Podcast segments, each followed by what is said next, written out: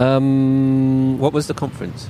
Okay, so the conference was the annual conference of the business that I do outside of work, Which is which is a network marketing company in health and well-being. So something maybe from slightly left of field for a civil servant who makes slides. Um, but yeah, I ended up doing it because I thought this puts ticks in. If I if I've got this notional list of requirements about what life would look like for it to be great, it kind of does all of those things, but it just looks completely unlike what I was expecting to arrive. Um, that's the backstory. They have a conference every year. There's one in the US, so I went to that in was that the one where you went to Vegas? Yeah, yeah, yeah. Ah, Yeah. I thought so. Yeah. So there's that. This is the UK equivalent, and it's kind of it's a little bit smaller, um, more intimate, and uh, there's kind of a mix of rah rah inspiration. You can do anything. You're amazing. Training, which I kind of like. A bit of practically focused. What could you do to implement this in your business? And they'll normally have a keynote speaker, um, which they did, and she was very good talking. Who was it? this lady called po- uh, Connie Podesta, who's on YouTube. That's a good name, isn't it? I know it's an amazing name. She's a comedian, therapist, and a few other things, and spoke for about an hour. And I laughed for probably fifty-seven minutes out of the sixty. She's hilarious, and there's there's a bunch of her stuff on YouTube where she talks about five questions that women ask men.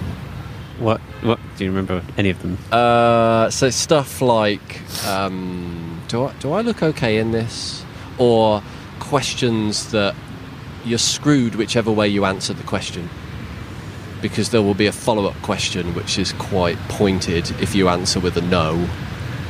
Um, and things like, uh, what what was the one she was asking now? Um, is that woman over there more attractive than me? And the answer that she coached us on was, What woman? That's like the only acceptable answer Really? in that circumstance. That's And a good one. The guy who was up on stage misheard her and an- answered, Which woman? And she said, No, no, no. it's, it's what, not which. Which suggests that you've been looking at more than one. Like all, you- all of them. Yeah, yeah. You've got this notional list in front of you. Of Yeah, people- Freudian slip is not made up for nothing. yeah, yeah. so the the trainers that we had, uh, the trainers that resonated most with me are two, bizarrely, two former dancers who often make running jokes, despite the fact they're massively successful, about only being able to count to eight as former dancers. Um, But that's true. You can relate to that. It's true. And then, And there's always an and. yeah. One and, two and, three and. So it's it's not just. And a slightly more eight. drawn out, and before Yeah. the one again. Yeah. Yeah. It's a whole new way of counting, only to eight. So they they both had, I think, kind of similar approaches to their training, which was very much about like it's you, it's now, everything's fine, you've got everything you need. Don't look for something else. Don't look outside of you for the answers that either you know you've got within, or you suspect might be there. You're just not confident about. They are. Which is very interesting. So that's very that's the total opposite to dance training. Mm. Dance training is look at me. I'm look at me. Look at can will you like me? Pick me, please. Mhm. Pick me out. Which is totally the opposite to the, the ing work of we already have it. Mm. But I think if you get the ing work and you already have it, and you are a performer, I think you shine even more. It's more you're suddenly more attractive Hmm. in a in a person way as opposed Yeah, to yeah. look at my great whatever. But it's not always easy to to like. It's. I think. I think stuff like that's easy to say that it's in you and you've got all the answers, but it's not as easy to find those answers, is it? Or to get the answers. Yeah, what if you don't believe that at all, like Yeah. whatsoever? Hmm.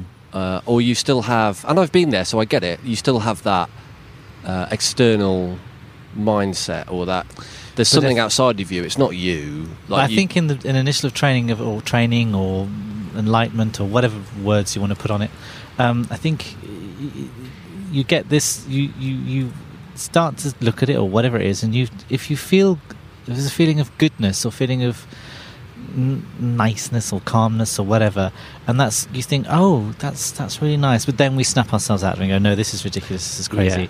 Um, so there's maybe uh, like an inch, tiny, even even less than an inch that that that, that, that believes it because we've had that n- quite comforting, nice. I'm going to say the word nice because it's just seems appropriate feeling, even though we then put on it and go, no, this is ridiculous, doesn't ex- exist.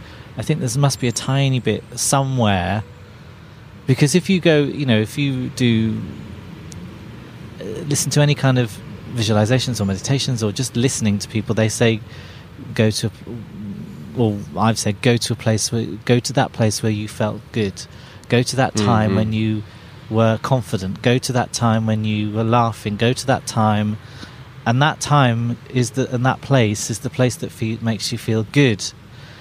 And from that place of feeling good, you know anything is possible.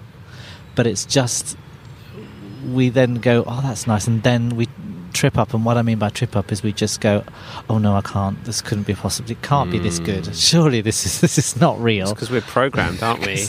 It's just not possible. How can it be possible to feel good when when when when we're children? We we taught, oh no, you must be happy, but then we're taught not to be happy.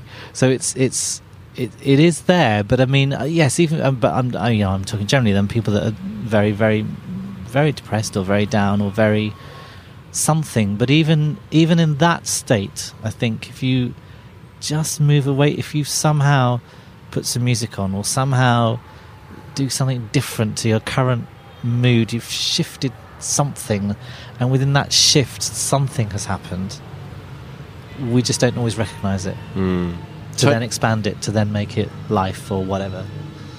Tony Robbins talks about that, uh, particularly on state management. He's he's really big on and like music. So you Mm. mentioning music, Mm. that's one of his things, and it might be.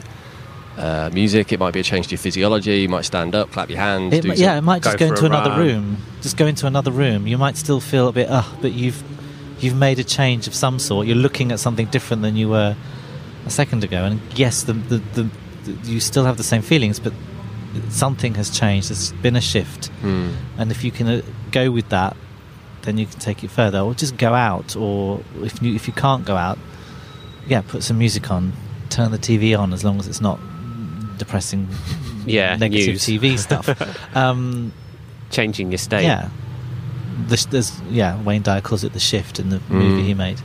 Um, I think what's what was interesting, well, what continues to be interesting about these two people that I've mentioned is that they've they've gone on their own journeys and probably are living proof of things like the power of affirmations, marginal gains, you know, effort, work on yourself compounding over time.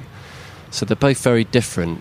I didn't know them a few years ago, but they're both very different, they say, uh, nowadays than when they first started their businesses. So, one in particular, who I think is just deeply, deeply impressive, you know, the embodiment of servant leadership just comes from a place of love, but will tell the truth. So, you know, not um, not backward in coming forward. She she had to be hypnotized to go and speak at a big event a few years ago because she was so petrified of public speaking. Um, she had a lot of the limiting beliefs that we all do, and I think to your point, that stuff never really goes away. I think what I see in both of them is that they just manage that much more effectively. They notice when it comes up, they're a lot more present to it, and then can just kind of step out of it. it's yeah, it's a bit like stepping up because you it comes and it, it, it comes to. I mean, I had to do a creative visualization uh, lead one where I work the other day, and and I've worked there for three years, and I was a bit, I got a bit nervous, as if it was going on stage to do something. Um, but that's, but that was a good thing because it made me ch- check myself in, check exactly what I was going to say, and check in, check in, check in. So I think, yeah, those feelings are horrible. Not necessarily, you know, how you manage them is a different is a different thing altogether. But those things are. I don't think they're bad things. I think if we think they're bad things, they will be bad things. But they're just ways of going, okay, all right, I feel this bit nervousness or I feel this slight apprehension. Um, but this is actually good because it means that, that I am going to do this, and I can do this, and I don't need your thank you very much negativity, but bye bye for right now. It's a, like a checklist. Mm. I know it sounds very, oh, that's easy, but I think We've got to I recognise think those things coming up that she was, your, the woman was saying was, I, I think they're quite a good thing. I think you can use them in a good way instead of going, oh my god.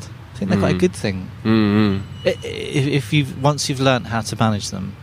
It's almost like they, I don't know, the the the kind of visual that comes to mind when I see them talking about times where they've like had a wobble or like fallen back into an old thought loop is they're almost kind of having a dance with it, like they know it's there, um, and there's almost slight something slightly whimsical about what's going on, like they've just noticed that it's going on and they're able to kind of just. Uh, I'm struggling for a description, but they almost kind of sidestep what's going on and then carry on walking the way that they were always going to go. Mm. It's paying attention to that, isn't it? Because we're like pre-programmed as we get older, like you said, to think negatively, or you're surrounded in your immediate environment with negativity or you know doubt and all that stuff. And it's battling against that as you get older. You don't realise it's already built into your subconscious mind. You don't realise you're doing it. You don't realise that you're putting yourself down or that you're saying limiting words or that you know um, you're not following your true passion. So it's like already built into your subconscious isn't it? So were these women saying about how to get out of that state? Were they saying like how giving you advice on how you could snap out of it? Or were they just sort of speaking about their own experiences? I think more their own experience. Um, they've I've heard them speak a couple of times elsewhere about you know how you can manage the monkey mind, yeah or um, so there's people out there like T. Harv Eker, for example, the guy who wrote Secrets of the Millionaire Mind, talks about just when you notice it, saying something like "cancel," or yeah or not today, or thanks for sharing. Uh, Yeah. When you notice that, so they've talked about similar things to that. This wasn't so practically focused, but for whatever reason, I was ready to hear it that day, and it really resonated. Probably because I've heard, like with most things that I tend to take seriously, I've heard it a few times recently, where it's cropped up a few times to the point where I'm thinking, I should start paying attention to this. It's like when uh, we all went to see Marianne Williamson, and her name just kept on coming up. And then I got a text saying she's in town, she's going to be doing this talk, you should come, from somebody who's like, she's amazing. So uh, that's how we ended up meeting. Yeah Just through that. And there are lots of instances, particularly lately, where I can point to something and say, that's just, it's kept on coming up, I need to start listening to that. yeah yeah I think it's interesting you're talking about the, the, the battle when they you're saying these are the ladies talking. It's interesting because we we we we we with I hate the word work. I actually hate that word. I'm going to work. It's like oh god, I'm going to do something horrible. The word work, but it's as if we we have to we have to make a we have to go through the battle uh, because that makes us honourable. But we don't have to. We can avoid the battle and walk round it and go. Actually, no, I don't want that battle. It's fine, but but we we I think sometimes we think, oh, I've got to go through this battle and I've got to. Yeah. Well, actually, if you just walk around it, there's nothing wrong with that. That's avoiding a battle. Surely that's that's a good thing. Um, I think you've got to go through it in order to grow yeah, exactly, and you don't you don't you don't, Don't have to go and through those it at definitely those those things that sc- end up screaming in your saying, uh, you need to just go do this thing now. I mean, even just simple things like, uh, well, this is not actually that simple, but I I was listening. I have some music on my iPad which my father would not like at all. It's kind of jazz funk, and he just wouldn't like it at all. And he he passed away about four years ago, and um, I just get it kept getting this message, not a, not a message as such, but this feeling feeling that he wanted me to play this track, and I was like, well, I just kept ignoring that. Uh, and I just kept get this feeling of that my dad wanting to listen to this music, and I and then I just kept, and I was like, okay, just can you just shut up now? I'll put the thing on, and I put the music on. I had to sit still because he was listening to the music and and, and the the vision was very strange. He was in his 1970s trunks decorating, so that's I don't know what that's got to do with it. But I had to listen to that because otherwise it just kept bugging me, kept bugging me, kept bugging me. And then when it finishes, oh, you you know, you're satisfied now, and I have not heard him ask me for that track again. Wow. But it was annoying. It was just kept just just and, and just saying. Doing phoning this person, you've got to phone that person, phone that person. All right, okay, wherever you're coming from, I'll call that person those those things are are part of the listening, part of the we all have everything built within us type philosophy, but we just just go, oh well, I don't know, oh, maybe I'll do it tomorrow, or maybe I'll do it tomorrow. No, you need to do it now, all right? Um, Easy then- on that. Sorry, it's a bit loud, but you know, you just and those. I, I think they're interesting when those. It's now when those things come up, I go, okay, uh, okay, as opposed to I don't go, oh yeah, let's do it straight away. I just think, okay, there's something going on here because I keep getting this nagging. Do something, do this, call that person, um, contact that person, and I think that's that's probably in in in coaching in business coaching. That's probably a big part of you want to build this this business. Then you know go with what what, what you believe in and what you feel instead of worrying about the the, the, the money or the, the yes of course you've got to put that in place but I think if you totally believe in it and it's it's clearly there for you to do it Hmm.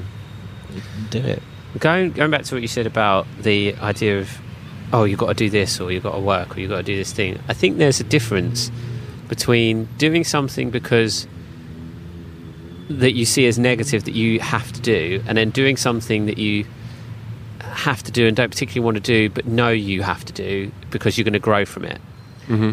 As, as an example, like um, me and my dad are going over to Denver, and Dad's got to do, uh, or he's recording a, filming a, a class, like an art class.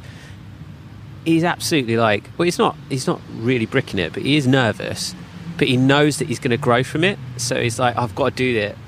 Don't want to do it, but I do want to do it. And there's a difference between, yes, I know that I want to do it, but I don't want to do it. It's like that fear, but you're going to grow from that experience. And there's a difference between that and then doing something because you have to do it and it's not actually providing any value to you. Mm. I think it's knowing the difference of that is going to be good for me and I want to do it because it's going to be good for me, but I don't really want to do it and I don't want to do it and that's not going to do anything for me. So what's the difference maker then? What what has you walk through that wall but not another? It's hard to explain, isn't it? Because it's like an intuition, it's like a gut feeling, isn't it? It's like a Well, It's hard to make the- those decisions. You, know, you could say it's fear, you say it's the ego, you could say it's the good devil, the bad devil on the shoulders, or angel, or whatever. Uh, but I think if something, if it didn't, I mean, if your dad didn't feel this was right at all, he wouldn't do it. But obviously, he feels it is right, yeah, so he's going to do it.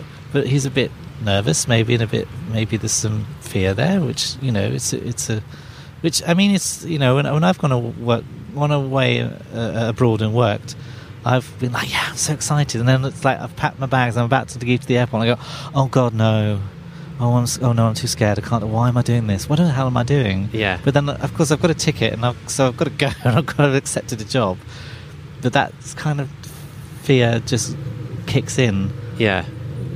Uh, but you wouldn't have done it in the first place. You wouldn't have done it and got excited about it and all those sort of things if it didn't feel right in the first place.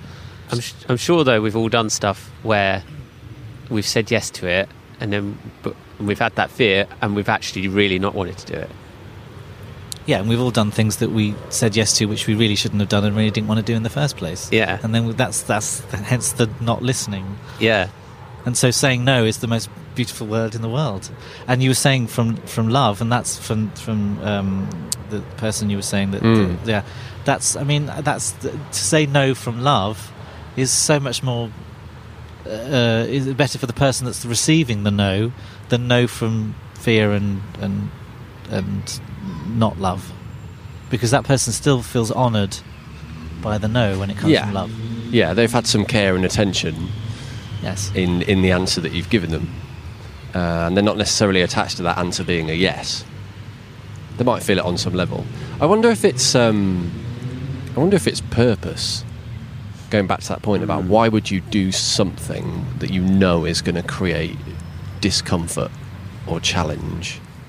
And maybe it comes from either a place of, I know this is why I'm on the planet, so I should do this, or maybe ego, I should do this because it's going to make me look good.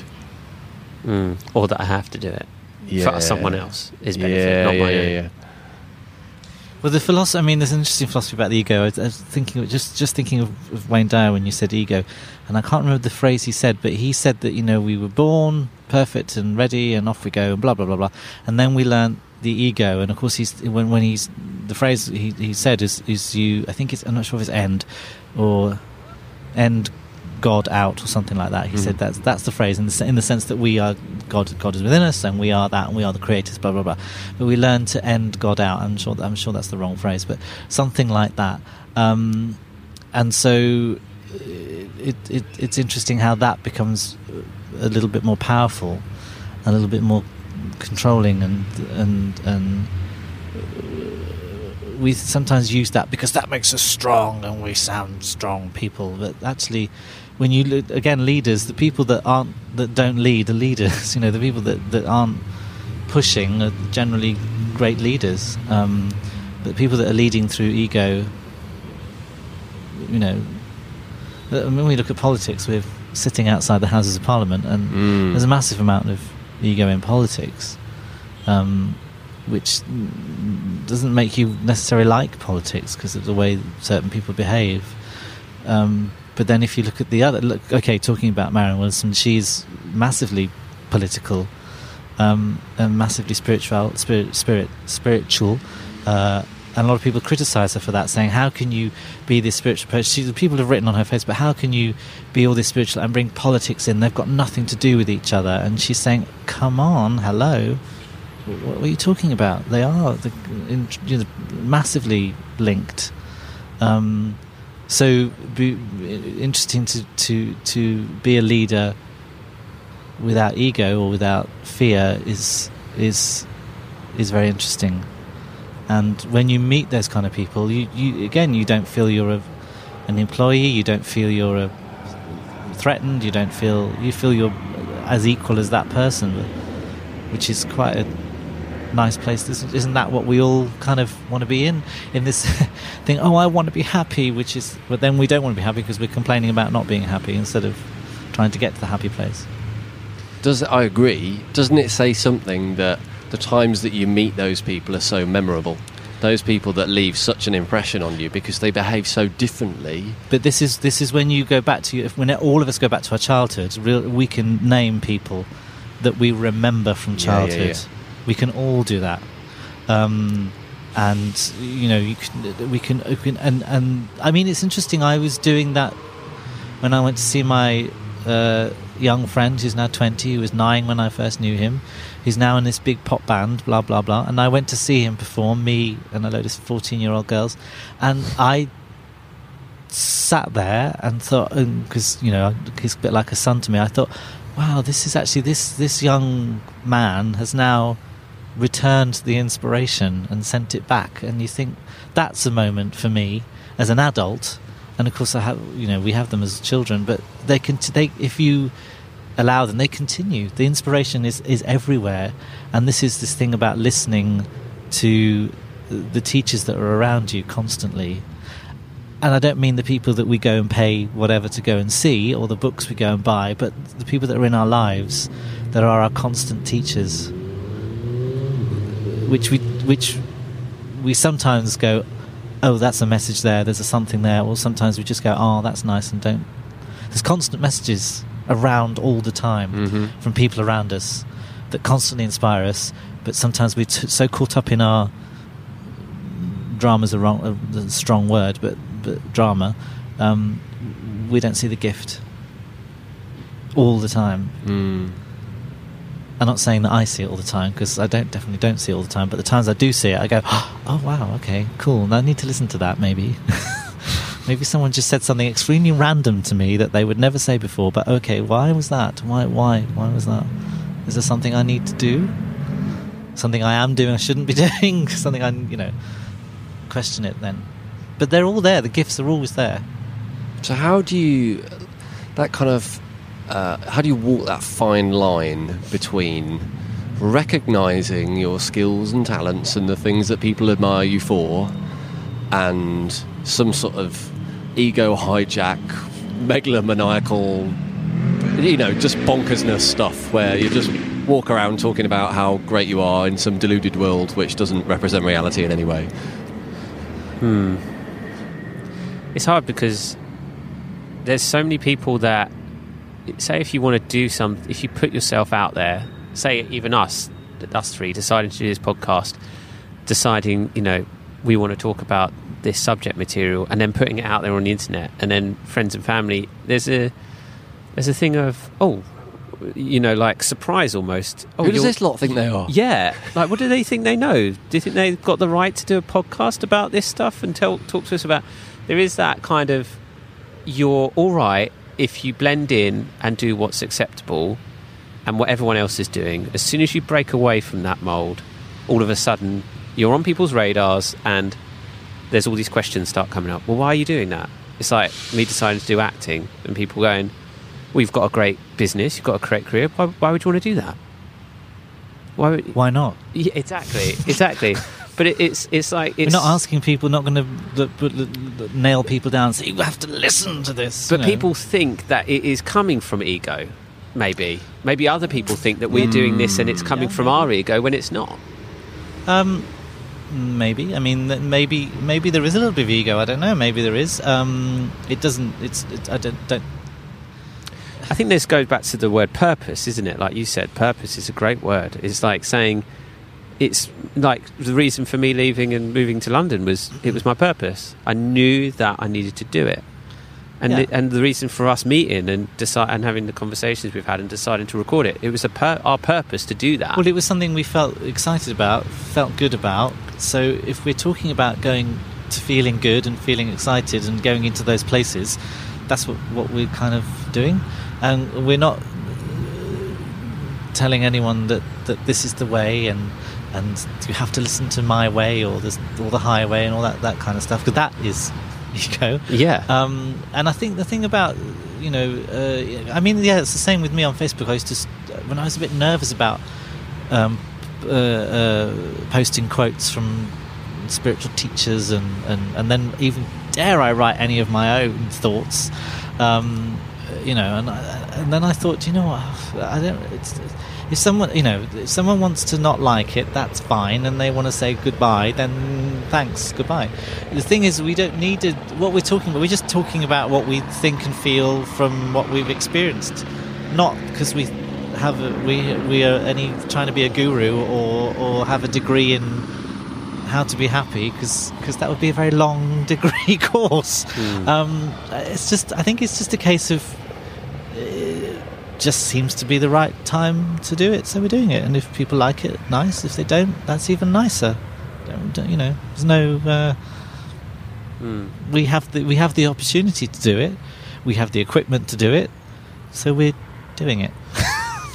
It's, who said there's a there's a someone there's probably many people that have said this, but saying like once you found something you like to do, do more of it. Yeah, it was Esther Hicks. Was it? Abraham? Yeah. Mm. Do more of it. Write it down. Do more. of it.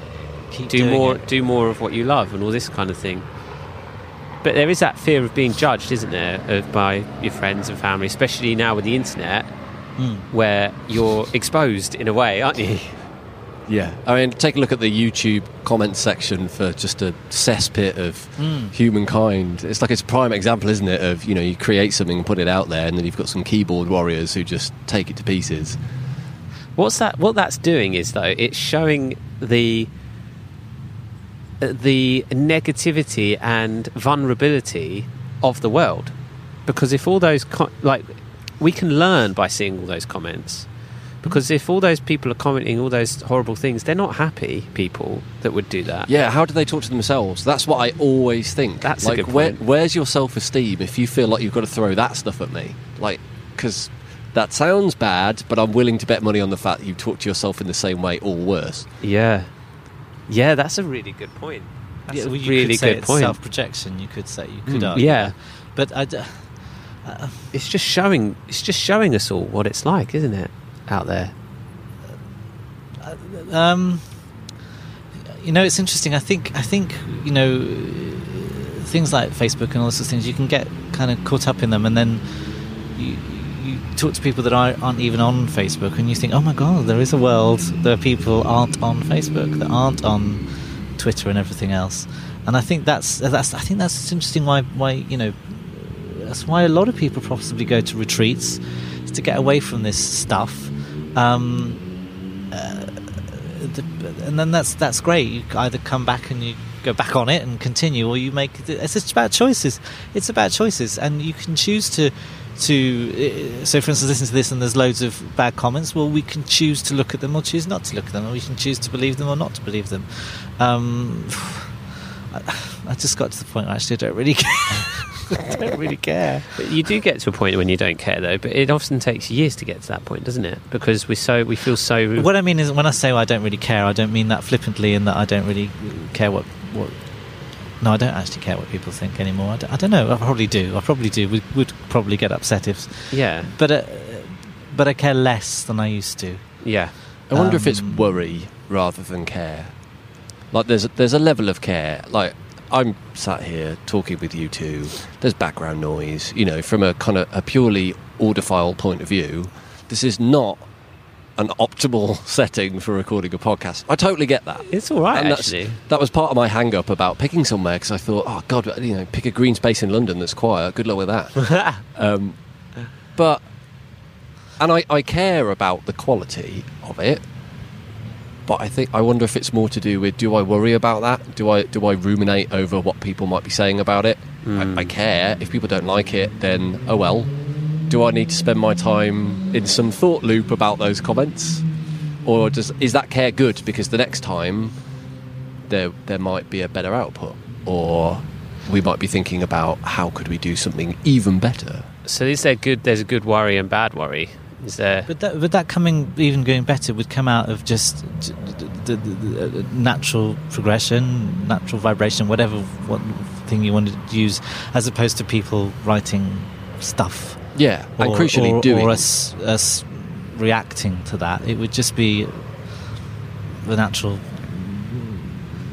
It's, I think, correctness, so, or whatever word you want to use. I think if some if someone was looking on us that was a guru, they'd just be thinking, "You're overthinking it." Do you think that's what we're doing? Do you think it's just? Do you know? Because I feel like we do overthink things, don't we? Like if we think what everything or th- th- Everything, the, the- yeah. the example of being well, the here example now. of this, but the example of everything. You know, I just have a feeling Yeah. where we just don't we're analytical creatures, and we can. Some of us analyze more than others. Like, how often have you gone and done a thing that you've been procrastinating over and gone, oh, well, that wasn't that bad. I probably probably should have done that sooner. Yeah. Like, how many times does life need to teach us that lesson till we get to a point where we realise that actually it's about being in action and thinking about action? I guess it's like a rocking chair. It gives you something to do, but it doesn't go anywhere. Yeah, yeah. It's the action of doing it. It's what you've got to do. I mean, But it has to feel right to, before you do it. yeah. Which links us back to maybe purpose. Yeah, which links links you back to, to that lovely, fuzzy, warm feeling. You think, I, w- I like this, I want to do this, this is the thing to do. And then something goes, no, it's too expensive. No, you can't possibly. No, you're too old. No, you live in West London, it's in North London. No, you know, no, no, no, no, no.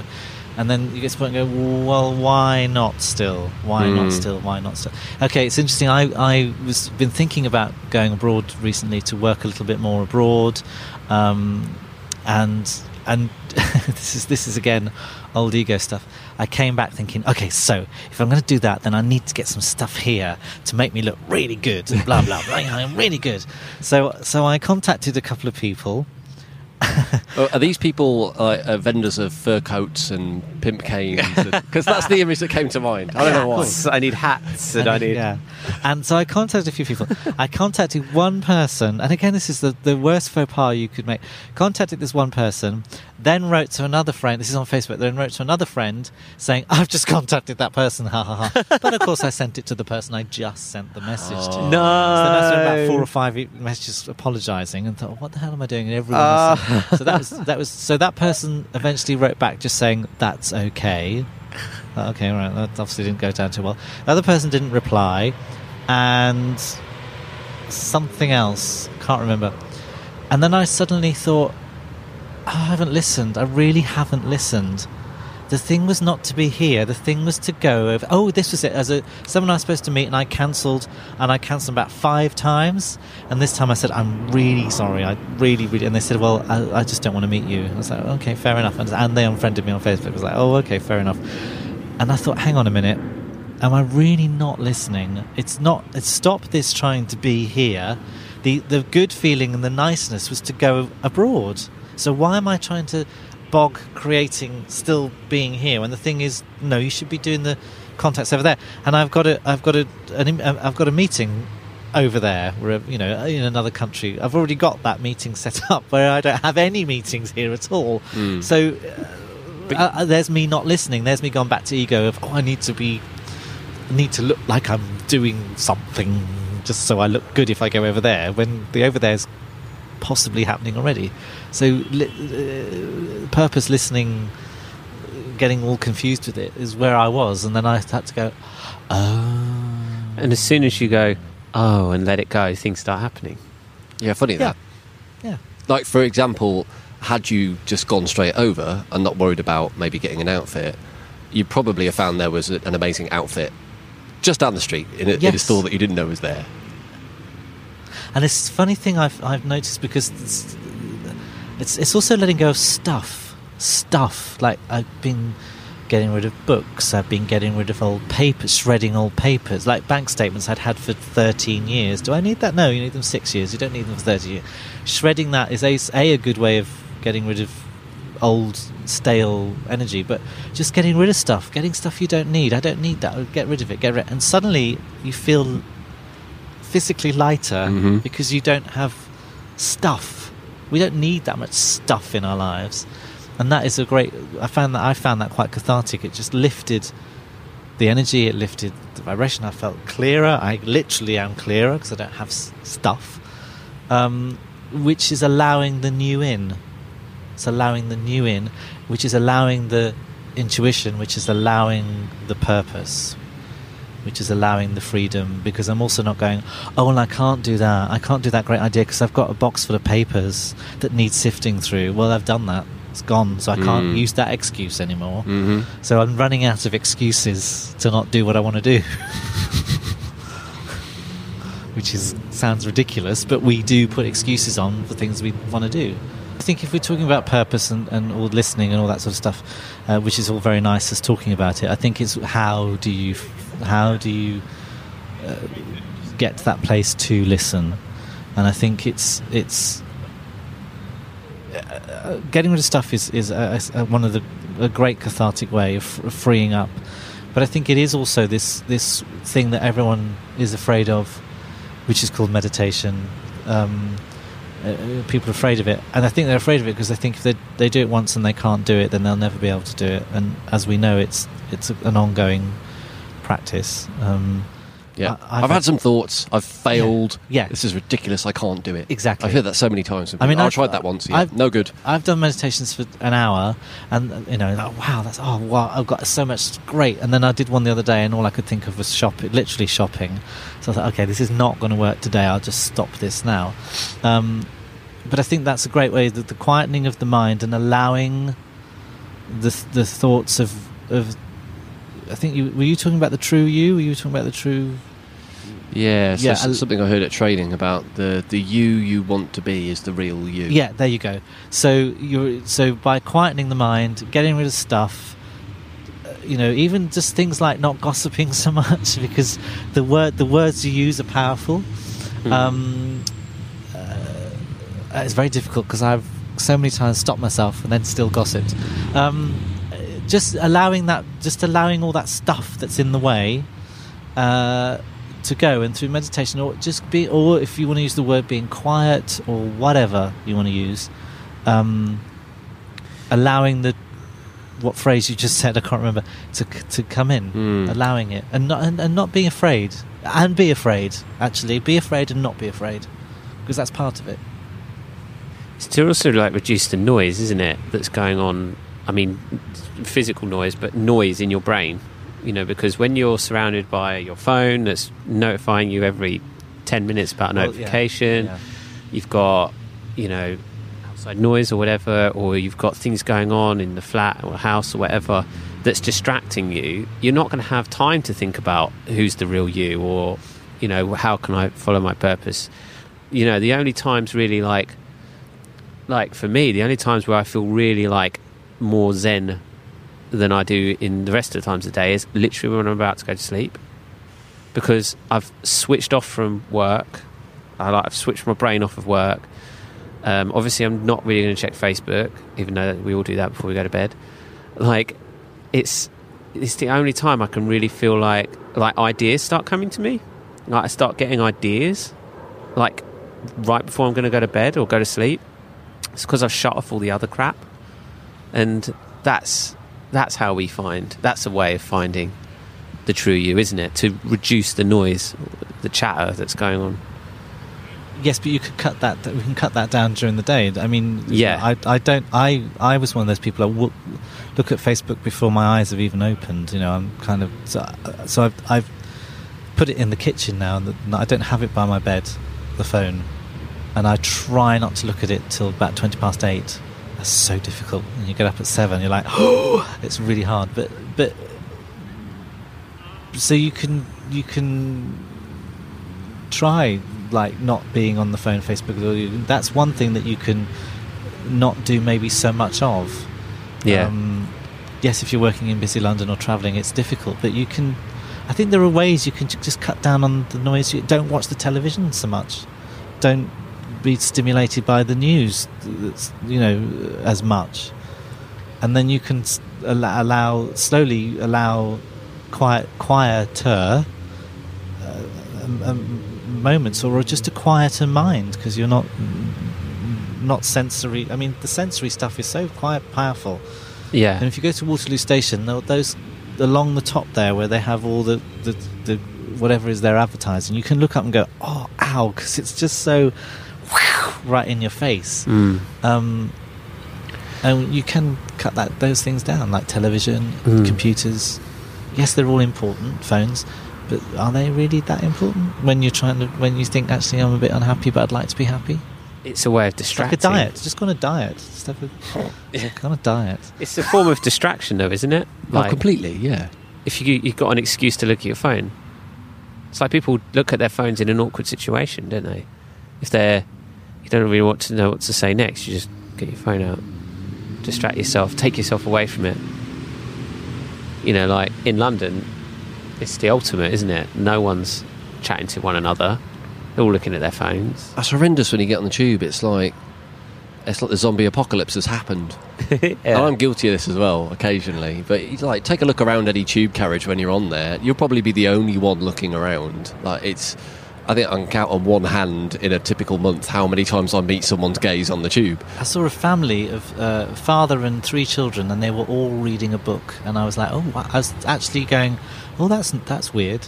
They were all reading a book, and it was like, oh, How weird! It was. It just felt weird. It just just was weird that they won't have a little little thing in front of them that they were pointing at. They were actually had a book that they were reading. It was quite novel. Um, I want to talk about because you brought this to my attention, Gareth, about the Miracle Morning book, which I still haven't read yet, but I will. But and it relates to what you were saying, Jason, about the idea of waking up in the morning and looking at your phone like before your eyes have even opened. You know where the phone is. You can literally pick it up and open it, and then open your eyes, and it's there.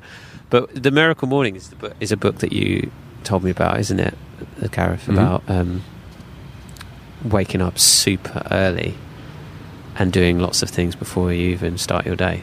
Tell tell, tell everyone about that.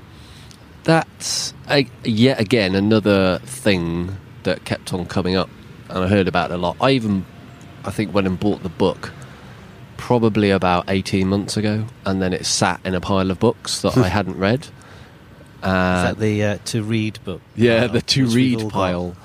And um, I even lent it to someone and he was saying, "Oh my god, it's amazing! Thanks so much. It's really, really good."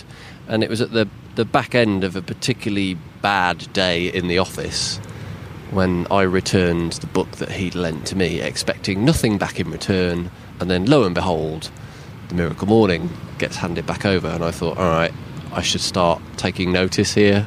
It's not for no reason that this book's arrived in my hands. Um, so yeah, it's about doing something that in my student days, I if you'd have told me that I'd willingly get up at five five thirty, I'd have laughed in your face. I think my bed could have been on fire, and I probably still wouldn't have got out of it much before midday. Uh, and even then, there were kind of episodes of, Qu- of Quincy and Countdown to watch, so you know, important work. Um, so the book essentially involves getting up early and then going through a routine that sets you up for the rest of the day, involving. So we've talked about meditation. There's there's time for meditation in there, or prayer, or quiet reflection, whatever floats your boat. Uh, time for affirmations. They still seem a bit Southern California, a bit woo woo to me, but people keep telling me how powerful they are, so I'm I'm learning to love them. Uh, what else? Visualization. Again, I think that's something that I've probably dismissed a little bit, but I've come to realise recently it's just about having a picture in your mind. Like if I asked you to think of somebody that you're really close to right now, chances are you'd have an image in your mind already. That's it. Like if you consider it in that way, it's pretty simple to do. Yeah. There's no there's no But it's the word visualization makes it seem like work. Yeah, yeah. Like you've got to have some carpet of lights across the ceiling, and everything's gonna. There's got to be some relaxing music on, and yeah, yeah, yeah, yeah. somebody chanting "Open your mind" very quietly, which always makes me want to not do that. Um, Too much om. yeah, yeah. uh, exercise, so getting the body moving, and, it, like a couple of other things in there as well. And it's it's great in terms of reducing stress level, improving focus, getting more done, arriving to work. I I don't particularly enjoy my day job, but I've been arriving to work thinking, great, you know, what can I get done today? So that's been really good. Uh, the last couple of days, I have not managed to get up at five. So I had this whole back to what we talked about on meditation. I failed. This is it. It's all over. What's the point? I may as well shred once. the When book. people say, I did it once. Oh, okay. Uh, but yeah, I've just what I've noticed, and I've had a couple of conversations with uh, somebody recently who's talked about kindness a lot, and he's noticed that I seem kinder to myself. So I've been trying to practice that some more. Like, okay, I didn't get up at five this morning. Now that's totally down to me. I had my phone on the other side of the room to get me out of bed, so that That's that worked. idea. But what I didn't immediately do was go in the bathroom and start brushing my teeth because that's some nice mindless activity for you to kind of come round as you're Yeah. doing it. So it's my own fault. I went back to bed and told myself I felt tired because I did, and then slept in. Now, probably three, four months ago, I'd have got out of bed in a, in a real funk. Oh, it's terrible. I'm late. Haven't ironed a shirt. Worst day ever. You can picture it, can't you? But I got up today and just thought, oh well, well, put that down to experience. Uh, tomorrow, I'll definitely make sure I go into the bathroom and start cleaning my teeth at five. It's good. Yeah, I haven't I haven't read the book yet. Obviously, I said that, but I've been taking on board a lot of what you- what you said, and uh, I haven't been recently, mainly because my been, my girlfriend's been staying over and she works in the theatre. So, uh, in order for me to actually see her, I have to stay up Mm. past ten thirty, and which means there's no chance when I get into bed at half twelve uh, that I'm going to get up at five. But when she wasn't staying around, I was doing that, and it does make a huge difference, especially for me working from home. I find very often I'll get up and I'll just go straight to I start working straight away. That's the first thing I just check my emails and start working, which is the wrong thing to do. But by delaying that by an hour, an hour and a half, and doing all the things you said, makes such a huge difference, and you, you feel like you're more your brain's more active to cope with it. Mhm. Like it feels like sometimes I wake up in a bit of a slow burner. Like it takes a while for me to get into the groove, whereas you can be in the groove before you even start, and then you just approach things much differently. Mm. Your mindset's much more constructive. It's interesting you're saying about affirmations about them being a bit woo woo, and they definitely can be.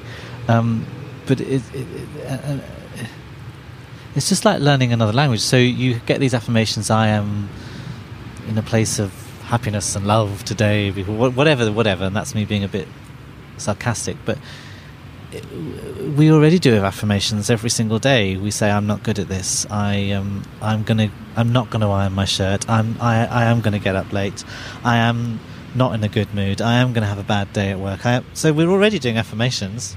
Which, which, proves they work. Yes, exactly. like really well. They work really well, but we have just learned them the wrong way around. Yeah, yeah, yeah. Um, you know, that's why they say careful what you say because you are affirming uh, what you believe and so the, so the the the, the uh, reverse, which is the woo woo ones or whatever you want to call them, is just learning it a different way around. It's mm. just learning it another way, another way around. It's not just some oh this is weird. It's it's it's it's retraining the way you um, think, the way you treat yourself.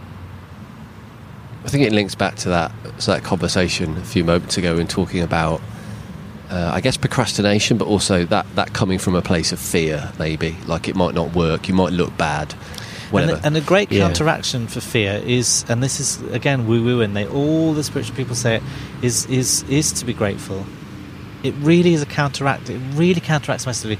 I mean, even for you know, they say, "Oh, what if I, you know, I can't be grateful. What do I need to be grateful for?" Well, the fact that the birds are singing, the fact that you know, that's, again, that sounds woo woo, but the fact that you actually, what if we never heard birds singing? It, it would be a bit weird, wouldn't it? It would be a bit, you know, in the morning, you know, or the fact that you've had some breakfast, or the fact that you got to work okay, or the fact that the children got to school okay. Because once, well, it, it's an interesting thing. Once you've put yourself in the in the place of being grateful, everything else seems so much nicer. And also, you then everyone seems to be more grateful for, to you. Mm-hmm. It's kind of like a role that kind of happens, and you end up having a kind of nice conversation with someone as opposed to a, a moaningy conversation. So then your affirmations can come in as well. They're kind of hand in hand. They go in together, and then suddenly you think, "Do you know what? I've had a really nice day. That was quite nice." Or I've had a nice minute. You know. Uh, so yeah, so I think gratitude is what they, everyone says it, and everyone goes, "Oh yeah, gratitude." What? It's the place to put yourself, place yourself in, if you can. I'm trying to find because you mentioned gratitude. I'm trying to find a message that I sent to my friend the other day, and it it was I'm going to really do rubbish now because I'm not going to be able to word it as well as I did. But obviously, like what you're saying about gratitude, you that's how you attract more into your life. We know this already, but that's how you attract more into your life if you're grateful for what you've got. And I worded it to my friend, who he's not spiritual at all in any sense of the word, but I said like the universe will only give you more if you're grateful. So you know, if you're not grateful, if you if you're not grateful for what you've already got, why would the universe give you anything more? Well, it will give you more, but we give more of what you don't want. Yes. Of that, I can't. I, will never iron my shirt. I'll never get up. I'm gonna have a bad day. So yeah. we'll give you more of that. And we all know characters like that. God, I probably was. We have all been those characters. Oh, yeah, yeah, we are those for sure. Definitely, yeah. That there's a guy I used to work with who, um, yeah, just kind of a bit of an Eeyore character. There was, you know, there was always. Oh well, all right. Whenever you asked it, oh, I thought you were going to do your best Eeyore impression. Then. Oh, you know, I, oh my God, struggling on. It was never good. There was never anything to be like delighted or joyful about. And what I noticed, and I think secretly, deep down, he noticed too, was he just got more of the same. It just, just this constant stream of disappointments and smouldering resentments. It's a good description. Yeah. Well, it's it. Yeah, and it just gets boring after a while. It gets boring. Um, but it's interesting, you know, it, it, just this this this notion of of spirituality, which I find interesting because it, it's as if it's a special club that only certain people can be members of, mm. and that's obviously a load of rubbish. It's it's it, and so I think it's it's put under this umbrella of spirituality, and of course it is a spirituality because it comes from spirit. Um, but it's it's not a hard thing it, it's it, there is work to get to be enlightened or whatever word you want to use, but it's about the letting go and about reversing the affirmations, about being grateful because people were grateful for you. It's just about looking the opposite way and thinking that actually we don't have to be uh, a grizzly bear. I don't know why that came to my mind. I don't have to be a grizzly bear to, to, to get the good things. The good things are already there. We just have to change our attitude, brain, whatever, whatever you want to say. It, but it's a gentle thing. It's not like you need to go. I think people think you need to go and have a brain, a lobotomy to be able to be grateful, to be able to be Or go on a big retreat and for six months, go on a months retreat and, and become a monk. Mm. Um, and then you come back all enlightened. yeah, sit on top of a mountain. Yeah. Um, There which- are some stereotypes about some of the stuff that we're talking about. So you know, yeah, and possibly to, to some people we know, we are those stereotypes. So, which is I always find a bit strange because yeah, I'm I'm cool with that. If, if I am, thinking about spirituality, It helps massive people. sense of humor. It's a massive sense of humor. People think that you know you have to be very holier than thou and and and and monkish, whatever that is. But it's got a massive sense because because it kicks you in the ass And you go, oh, okay, now I get you, and it's got a massive sense of humor. You know, the, I, I've been in situations and laughed and thought, oh my god, really? I didn't ever saw it like that before. Now I see it a little bit clearer. And then, of course, I've gone in situations where I've gone, oh my god, and the egos come back in. But Mm. but I can look at things now that I would have gone into the drama of, and now just go, oh, that's quite funny actually, um, and reverse. Do, do you think you find that, let's call it awakening, or does it find you? well, it's both. It's already there. You just, it's, it's, it's. I think I saw it. I don't know who said it, but it's a bit like, it's, it's like a bit like the the the thing is in a room somewhere. Reading the newspaper over and over again, just waiting for you to come. Oh, okay, we're ready now. Just waiting for. It's just in this reading this newspaper. That's the I've been in same reception newspaper. waiting for you. Yeah, I mean, yeah, exactly. I'm- okay, we're ready now. Are we ready now? Oh, okay, right. But it's fine. No judgment. I'm not. You know, I just you're just ready now. All right, let's off we go. That's a good analogy. You know, off we go. Let's do this thing now. Then. So, yeah, that's I think that's a really good way of putting it. It's finally when something happens, and it makes you think, and it makes you go ah, and it makes you listen to it, and then then once you've listened and you've not completely dismissed it or ignored it, and you've listened, and you've gone oh, well that's a bit spooky, or oh that makes me feel like this, or Yeah, that's that's feel. changed. Think yeah, you've got to you've got to experience something, or and then it, to to make you think. And as soon as you make you think, you have a crossroads. You either you either accept that or you don't. And if you don't accept it, nothing more will happen. And if you do accept it, it leads you down that path where that thing, reading the newspaper, goes, "Oh, okay, all right. Well, we'll we'll give him another thing, and then we'll sit back and wait." And then if you get that other thing and you go, "Oh, that's a bit freaky," or "Oh, that's you know, I you know, I'm trying to think of examples off the top of my head, but it's like you get that job that you wanted, or you someone gives you an opportunity and you go, well, how did that? Where did that come from? I wasn't expecting that, and you go, oh, that's obviously meant to be, or I've attracted that scenario. And so the more you believe, the more you will get given more stuff. But I think it takes that first thing, doesn't it, to and the less you get in the way as well. The less you get in the way of it. So I, you, you, you're interested in that thing. You, you you want that thing. Okay, I would like that thing. I have good feelings about that thing, but then don't get in the way of it by then criticizing it yeah. and putting a bad thing on it. What do you think? Yeah, I'm. I, I feel like I'm in a bit of a thought loop at the moment because I, I'm excited by all of that, and I really, really identify with that idea of you know stop fighting.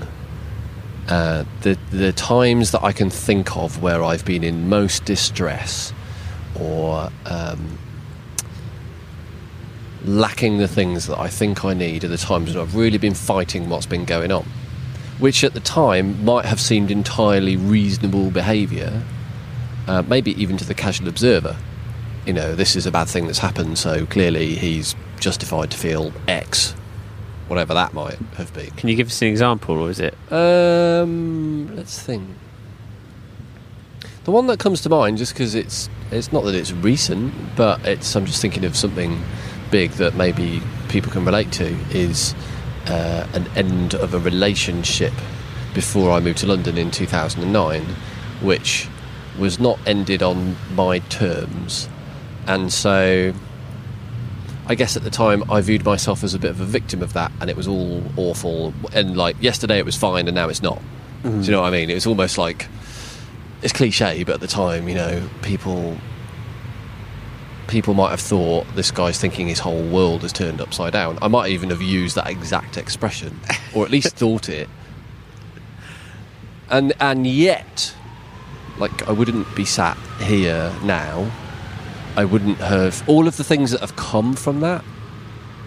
That's that's what I find fascinating when you start to think about above your head this kind of inverted pyramid of events Yeah. and things that either haven't or have happened that at the time you might have been protesting over or excited about because it might have been good and it's got you to this point now Well, it's it's a bit like, it's a bit like saying, well, okay, so you ha- we, we, we, we whoever we are, we, we, we told you this thing, okay, you're not listening, okay, uh, we need to maybe we need to crank it up a little bit more. Um, oh, he's still not listening, so we'll crank it up a little bit more, and oh, he's still not listening, so we're going to crank it up. That he's going to have a bad relationship. It's going to it's going to whatever. I'm just making it up now, Mm. um, just so he actually maybe gets it in the end. And as you're saying, retrospectively, actually that was I'm not saying this instant, but I'm just saying you look back. No, actually, that actually helped me from where I am. Mm. Is the pro- not not helped me. Sorry, part of the process of where I am right now.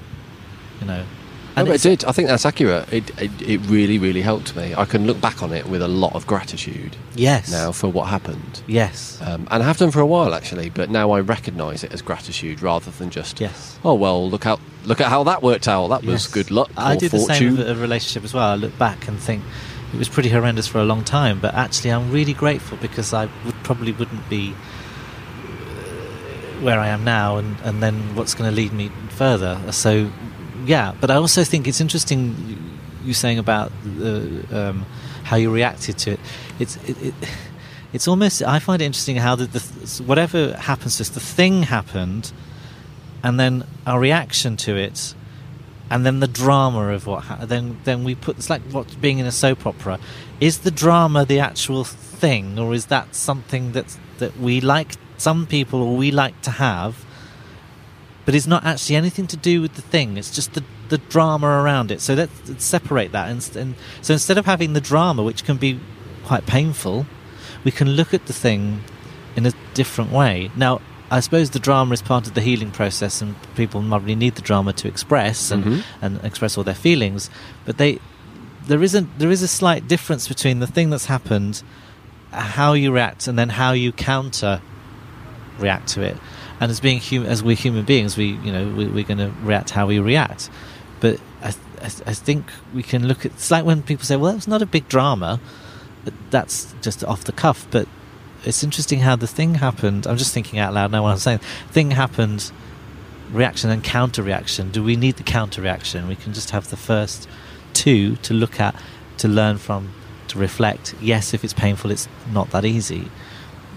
But I think because then pe- other people get involved, and then it becomes this EastEnders situation. And Or, so yes to everything you just said. I think the pain comes from the story rather than the event because the event is just stuff. Um, when other people well, get involved, yeah, actually, I was kind of saying that. But I, didn't, I felt bad saying it, but no, but Yeah. it's that's that's true. It's just like that happened. That's all. Those, those were the facts. But then the, the creation of a story to explain those facts. Well, she did X, and that means she's an awful person, and blah blah blah blah blah blah. That's where all the pain comes from. And then when other people get involved, yeah, that can turn up the drama dial quite a lot. because Or- once you create that drama, you start to believe that drama. and surround yourself with people who will validate that. belie- yeah, exactly. Um, so my experience of that was when this was all going on. One of the reasons that I'm I'm so close with my elder brother is he was the person that I ended up talking to when there was no one else, or I thought this is awful. This reflects really badly on me. I'm a failure as a human being. I don't want to talk to anybody about this because they'll probably do like a Nelson from The Simpsons and just point and laugh at me. So I'm just not going to talk to anybody about it, which then leads to walking around with a head full of awfulness all day as you ruminate all over it. Um, and yeah, he was the person I spoke to, and, and that, again, that's one of the many blessings that came from what could have been a quite a difficult period was to then be able to talk freely with him and get completely different perspective or to have somebody that wasn't me looking at it and asking those sorts of questions like well is it is it that bad? Mm. You know what's what's really on your mind? Or you know what's he didn't ask these sorts of questions but i've been through some kind of coachy conversations where people ask things like well what's possible now or um, you know how are you looking at this? How else could you look at it? Things like that which is easier said than done when it's you and your stuff. You but having can't. somebody else can come in and they can maybe spot something a way that you're being an assumption that you're making a decision that you've made about something that isn't necessarily true that kind of stuff. Well, Sorry, they, they, I mean, there is a saying that, that, that a belief system is just a thought you've had quite a few times that becomes a belief system. So you believe, we believe uh, about ourselves what we've thought a few times. Hence the affirmations the other way around. mm-hmm. Yeah. Okay, we've been talking for an hour and five minutes. wow About five podcasts now. Do you want to? Anything else you want to talk about? Comes to mind? are we still recording Yeah, yeah. Ah. It's um, quarter to seven. Is it? Is that, is that, did you ask what the time was? Yeah. No, I said. Is there anything else you want to talk Oh, about? sorry. Mm, this discussion links back to something that popped into my head probably about 20 minutes ago, if not longer, given the current time check and the fact that the fabric of time is clearly ripped because it didn't feel like it's that long for me. Time doesn't exist anyway. No, so true. There you go. True. Is an interesting, I think, fact. It was billed as a fact when I heard it about children. That when you were born, you only have two fears falling over and loud noises. That's it. So, two innate fears. And everything else is stuff that you layer on top of that. It's learned. Through, yeah, through beliefs, experiences, you know, quote unquote bad stuff. Well, you know, it's interesting. Today, a child said to me because I've got this this belt on here, this buckle, and um, this child said to me, um, and I was about to shut the child up, and then I thought, actually, no, I'm just going to hear what the child said because he was laughing and pointing at my belt, and I thought, okay, that's slightly inappropriate, but anyway. And they said, oh, there's there's uh, there's there's um, little creatures dancing in your belt, and I thought, okay, there, probably, clearly, maybe there isn't, but maybe there is. maybe there is little creatures dancing on my belt, or maybe his him saying this to me is like saying anything is possible, because the stuff that children come out with are pretty profound sometimes, and uh, you know, no, there isn't little creatures dancing on my belt, but by him saying that, things are, you know, th- th- th- this this this thing here is an illusion that we're sitting in front of. You know, Th- anything is possible, anything is unpossible. You know, Do you think? we, do you think we- kids, nothing is nothing? We don't have to hold on to things and and and um, authorities and and I'm not saying we need to be anti them, but I'm saying we hold them so dear that they become part of who we are, and if if if that's if that's um, questioned, we feel our identity is is is questioned when actually not really.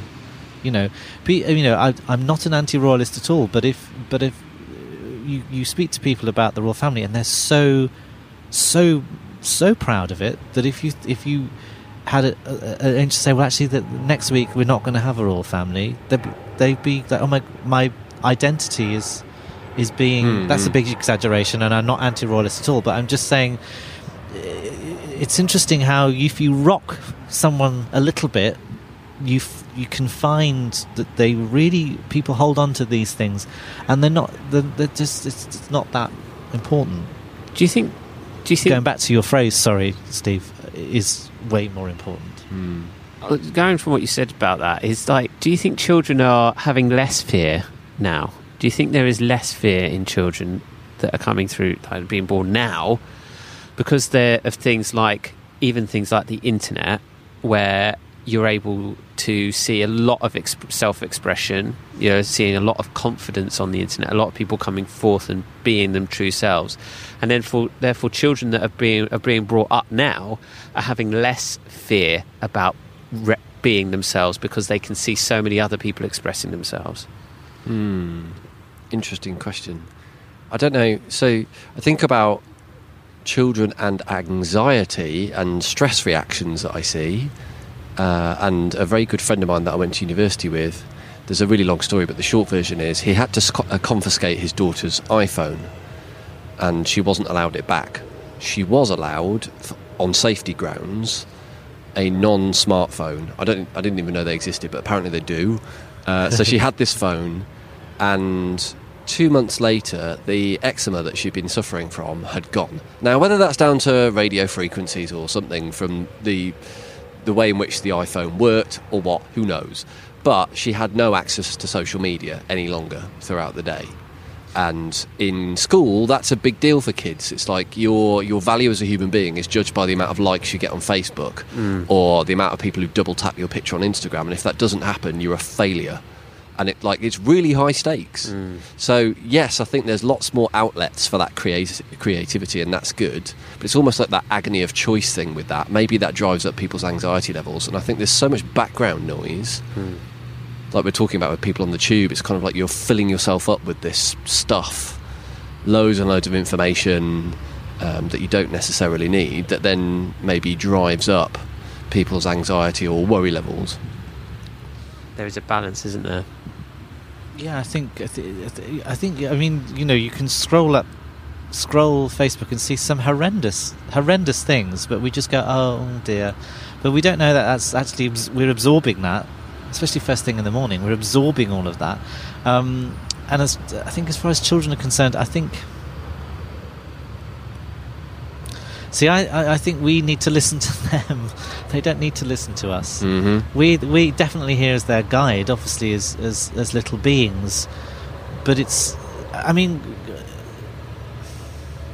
I think in, when I because I've worked in Scandinavia a lot, I think it's interesting how in Scandinavia, the, a child can come up to, to up to someone important, which we would regard important, and have a conversation with that person, and they would and, and if two adults are talking and a child talks, they stop and talk to the child and say, "What is it? Okay, yeah, fine, fine, fine. Off you go," and then carry on with the conversation. Where here, we generally say, "Shush, I'm just talking to someone," and then have the adult conversation, which is Mhm. usually about whatever, and then go back to the child. Where uh, I don't, I, I don't know. It's, I've seen anxiousness on children's faces. Um, I, I just think that that, that it's, it's just because they're small there shouldn't be an equal in some points. Yes, they yes they need our guidance and yes they need our safety, but we certainly need their guidance and their wisdom. But but, but maybe we don't. I don't know. I, I'm not a parent, so I can't speak from that perspective. Um, only that I work with children, so I can speak from that perspective. But uh, yeah, I think we, we should honour them more than we do. Honour the things they say. I think there's a lot of lessons that kids teach us, um, and and that's that's kind of why there's that adult-child relationship. Mm. There's almost the kind of safety, some wisdom, maybe some kind of leadership traits. So you know, doing what you said you would do. Um, you know, the lessons that life's taught you.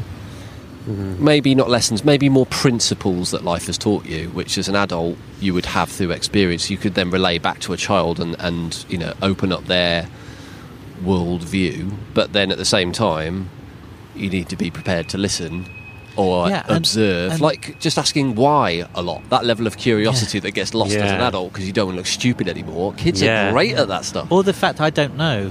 I don't know. Well, I can find out, but I don't know. And and also, also children do copy. So, if we're behaving in a certain way, children will copy that behaviour. They copy us. So you know, if we're supposed to teach them something, then okay, maybe we would look at look at how we we behave, how we treat each other, because children will do the same. Because that's how they learn. That's how they learn. It's not how they learn because if it's true, they've come all here already with the knowledge. But it's how they learn to to be in this world. Mm. That's how they learn. and then they go to therapy when they're 30. All right, let's. Uh, we're at one hour 50, 15 minutes. So, for a first podcast, I think this is pretty good. Sorry? For a first podcast, I think this is pretty good. The first podcast. Cool. So, let's leave it there.